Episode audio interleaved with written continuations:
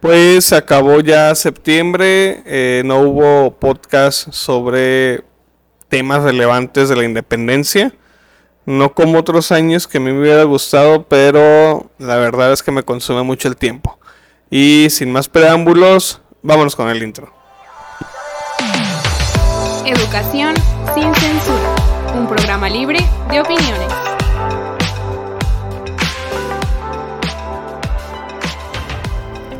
Pues bueno, el día de hoy les vengo a, platicar qué he hecho en los últimos días y por qué no he, he estado muy ausente de los podcasts. Yo sé que no me extrañan, realmente esto es solamente una terapia de lenguaje, como diría mi compañera Esperanza, que le mando un saludo si me está escuchando.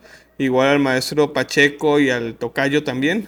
Ahí les mando un saludote a mis ex colaboradores, o mejor dicho, ex compañeros de trabajo. Bueno, más bien el maestro Pacheco es mi ex compañero de trabajo. Los demás seguimos laborando, pero ya este, cada quien en lo suyo. Pues bueno, en cuestión de educación, en septiembre hubo muchos cambios a inicios de agosto, perdón, a finales de agosto. Hubo diferentes cambios en, en la estructura educativa.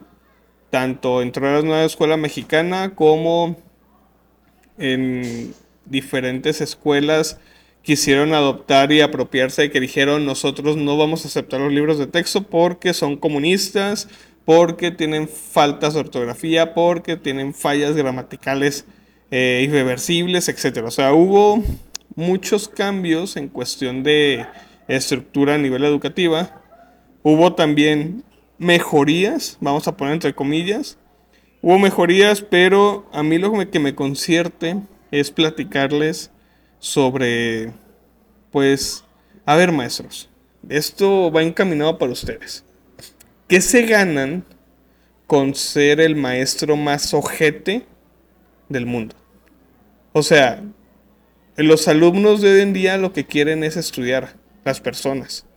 O sea, hay personas que realmente les cuesta mucho trabajo el estudiar, les cuesta mucho trabajo el trasladarse, pero quieren salir adelante. Ahora, nosotros sabemos que es muy difícil estudiar, de verdad, estudiar, trabajar y hacer todo al mismo tiempo. Pero el atormentarlos con que ya, por un trabajo te vas a ir a repetir, pues no, no está chido, la neta.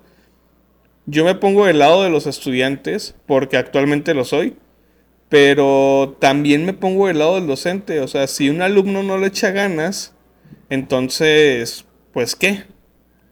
Queda más que reprobarlo.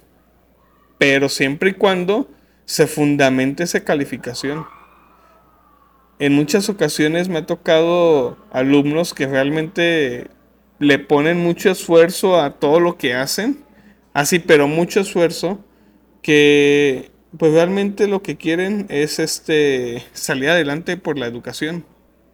Hay muchos alumnos que se desaniman porque el maestro les dijo, es que ya estás aprobado, ya para qué vienes, eres un huevón, bueno para nada, no haces nada, no sabes hacer nada, o sea, espérate, también fuiste alumno, tú maestro, maestro que estás amedrentando a ese alumno. Ahora, esos son casos especiales, hay otros casos que nosotros somos el ejemplo a seguir, nosotros somos este un parteaguas en todos los pequeños mundos de las, de las personas.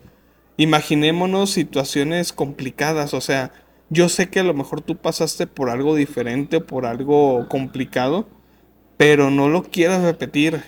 O sea, no quieras ser esa maestro de mierda. Yo sé que va a estar bien censurado este podcast, a mí me vale madre, honestamente no pienso este vaya, callarme las palabras. Esta vez lo voy a decir como tal.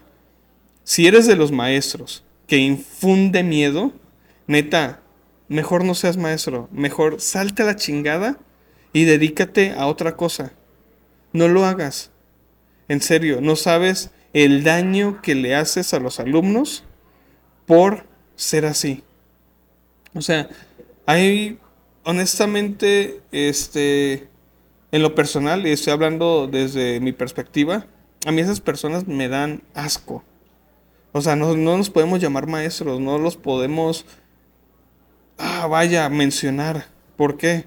Porque ellos le están haciendo un daño a la sociedad. Se supone que la nueva escuela mexicana, les platico así muy, muy a grandes rasgos, la nueva escuela mexicana buscamos que la sociedad se inmiscuya en la escuela. Pero ¿cómo lo vamos a hacer? Si tenemos maestros que si llegas tarde cinco minutos te va a poner falta, a mí me vale. A mí me vale desde donde vengas, yo te pongo falta. Espérame. Ok, entiendo que también hay alumnos que llegan tarde, me incluyo, por flojera. Pero, güey, o sea, estás viendo que contra apenas ya llegó, que contra apenas hizo el traslado, contra apenas, uff, hizo un montón de cosas para llegar y tú diario la amedrentas con eso. Una falta. Ok, va, te la compro. Una falta. Una falta no afecta mucho. Una falta, este, no, no pasa nada. Cuentas tus faltas, alumno, maestro, le saca su porcentaje, pero a fin de cuentas se llega a afectar a esa persona. Ahora, que si es de los alumnos que llega a ver qué hace falta, necesito este, a ponerme a trabajar, etcétera, bla, bla, bla, bla. Y tú eres de esos maestros, o sea, toma conciencia, neta, toma conciencia. Pero bueno, ese no es el punto. El punto es que me desvié poquito del tema. De verdad estoy muy molesto por estas situaciones, pero buscamos el humanismo. Educar con amor educar mediante ya no este, dando órdenes, este, tú eres un huevón, tú eres un flojo, tú eres un esto, tú eres, o sea, ya acabamos con la educación de la prehistoria. La famosa frase, la letra con sangre, con sangre entra. O sea, ya quitémonos es, ese, esa frase tan tonta, tan estúpida, que a nuestros papás les tocó, a nuestros tíos inclusive, que fueron educados así. Y muchos maestros fueron educados de esa manera. Pero, güey, estamos ya en el siglo XXI. Ya hay muchas formas de educar, ya hay muchas formas de enseñar.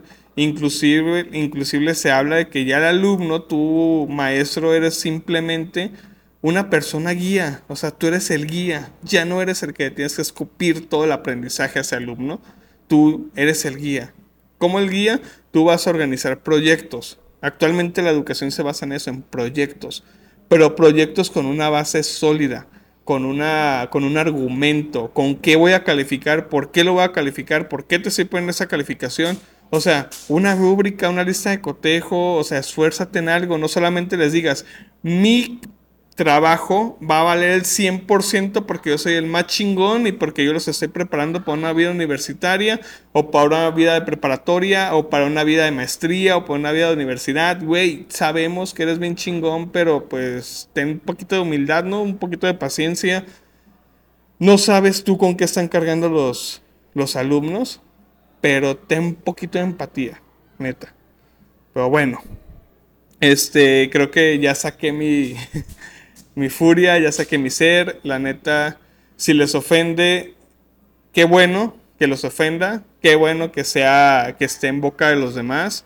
La verdad, ya no estamos para educar así, tenemos que tener paciencia, tenemos que buscar todas las alternativas para seguir con esto. O sea, si quieres realmente ser docente, si no, güey, vete a poner un pinche puesto de tacos. Yo creo que te va a ir mejor y vas a atender mejor a las personas sin ofender a los, a los que venden tacos, ¿eh? Porque también me he encontrado con cada personaje que yo digo, ay, güey.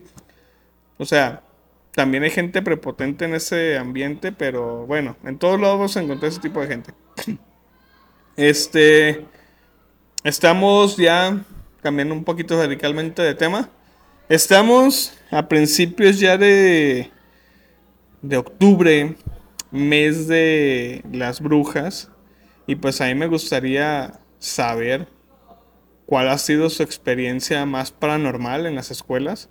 Acuérdense que yo tengo un, pues cada año, bueno, ya este es el segundo año consecutivo que platicamos historias. El año pasado hice algunos como cinco capítulos, pero a mí me gustaría que me contaran historias que les haya pasado en la escuela o que les haya pasado en la calle, o en su casa, etcétera, con algún espíritu, qué sé yo.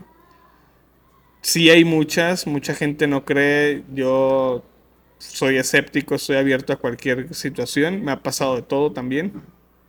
Sin embargo, hay que ser valientes porque pues uno trabaja de noche y de verdad a veces sí tiene uno mucho miedo, pero bueno. Vamos a continuar con esa bella y bonita costumbre que tenemos de cada año platicar historias de miedo y pues bueno, ya sabemos que se viene también los de octubre, se vienen muchas cosas, muchos temas.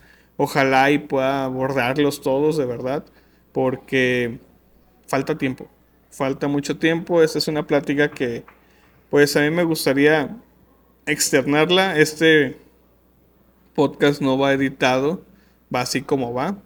Eh, yo lo grabé en una situación de euforia porque de verdad tenía muchas ganas de sacar eso que tengo. Ya lo saqué y no me interesa si se ofenden, de verdad, no me interesa. Simplemente sean más empáticos y ya. No, no se les pide más, no se les pide mucho. Hagan su pinche trabajo bien y ya. Pues bueno. Esto es todo por el día de hoy. Nos escuchamos hasta la próxima.